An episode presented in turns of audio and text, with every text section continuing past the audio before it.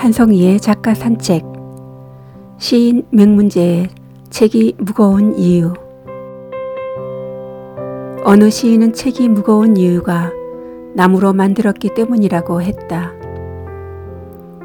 나는 책이 나무로 만들어진다는 사실을 시험을 위해 알았을 뿐 고민해 보지 않았기 때문에 그 말에 밑줄을 그었다.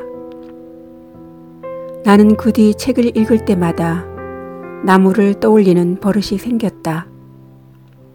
나무만을 생각하느라 자살한 노동자의 유서에 스며 있는 슬픔이나 비전향자의 편지에 쌓인 세월을 잊을지 모른다고 때로는 겁났지만 나무를 뽑아낼 수는 없었다. 그리하여 나는 한 그루의 나무를 기준으로 삼아 몸무게를 달고 생활 계획표를 짜고 유망 직종을 찾아보았다.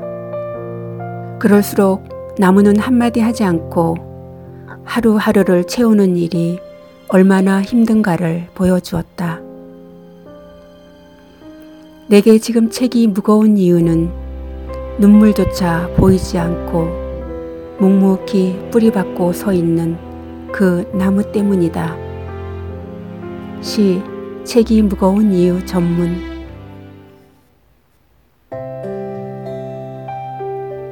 그는 나이에 맞지 않게 젊고 핸섬했습니다. 현재 안양대학교 국문과 교수로 재직 중인 그는 시인이자 평론가이기도 합니다. 오늘 문학나들이에서는 몇 편의 시를 예로 들어가며 자기애를 찾는 일이 시의 출발이라고 심도 있는 강의를 해주었습니다. 소리를 증폭해주는 마이크도 없었지만 오히려 산만하지 않아 강의에 집중할 수 있었습니다.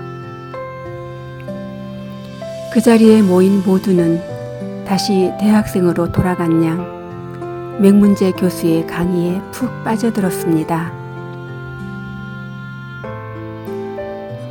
반쪽알이 자작의 소설을 이용한 그는 사람은 누구나 자신이 온전하다고 여기지만 결국 반쪽알이밖에 되지 않는다는 거였습니다. 반쪽의 한쪽은 사악하고 반쪽의 다른 쪽은 선한데 끊임없이 이 둘은 충돌을 한답니다. 하지만 자기 자신을 사랑할 때 이 반쪽아리의 의미를 깨닫고 자기애를 바탕으로 쓰여지는 시를 발견하게 될 거랍니다. 그는 또 시를 쉽게 쓰는 법을 가르쳐 달라는 사람이 많은데 시는 매우 어렵게 읽고 어렵게 써야 그 가치가 빛난다고 역설합니다. 시를 쓰는 것은 권리가 아니라 의무라며 시 한 편이 한 그루의 나무를 베는 것과 같은 값어치를 해야 한답니다.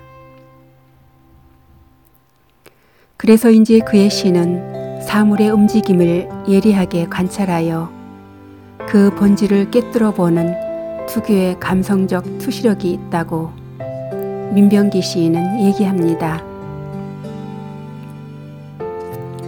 그는 다시 립강의 의식 세계를 예로 들어 설명합니다. 의식을 상상계와 상징계, 실제계로 나누는데 상상계는 늘 자기만을 생각하는 단계이고 상징계는 하나의 독립적인 개체로 탄생하는 과정이랍니다. 실제계는 오이디푸스 콤플렉스라 부르며 이때 사회 규범과 사회 질서를 배우게 된다는군요. 사람이 상상계만 머물러 있으면 보통 정신병자라 부른답니다. 글을 쓸 때 자신의 상상 속에만 머물러 있지 말고 실제 속에서 실제를 바라보아야 좋은 글을 쓸 수 있답니다. 그러기 위해서는 자신을 진정으로 사랑할 줄 알아야 한다는 말이 하루 종일 귓가에 맴돌았습니다.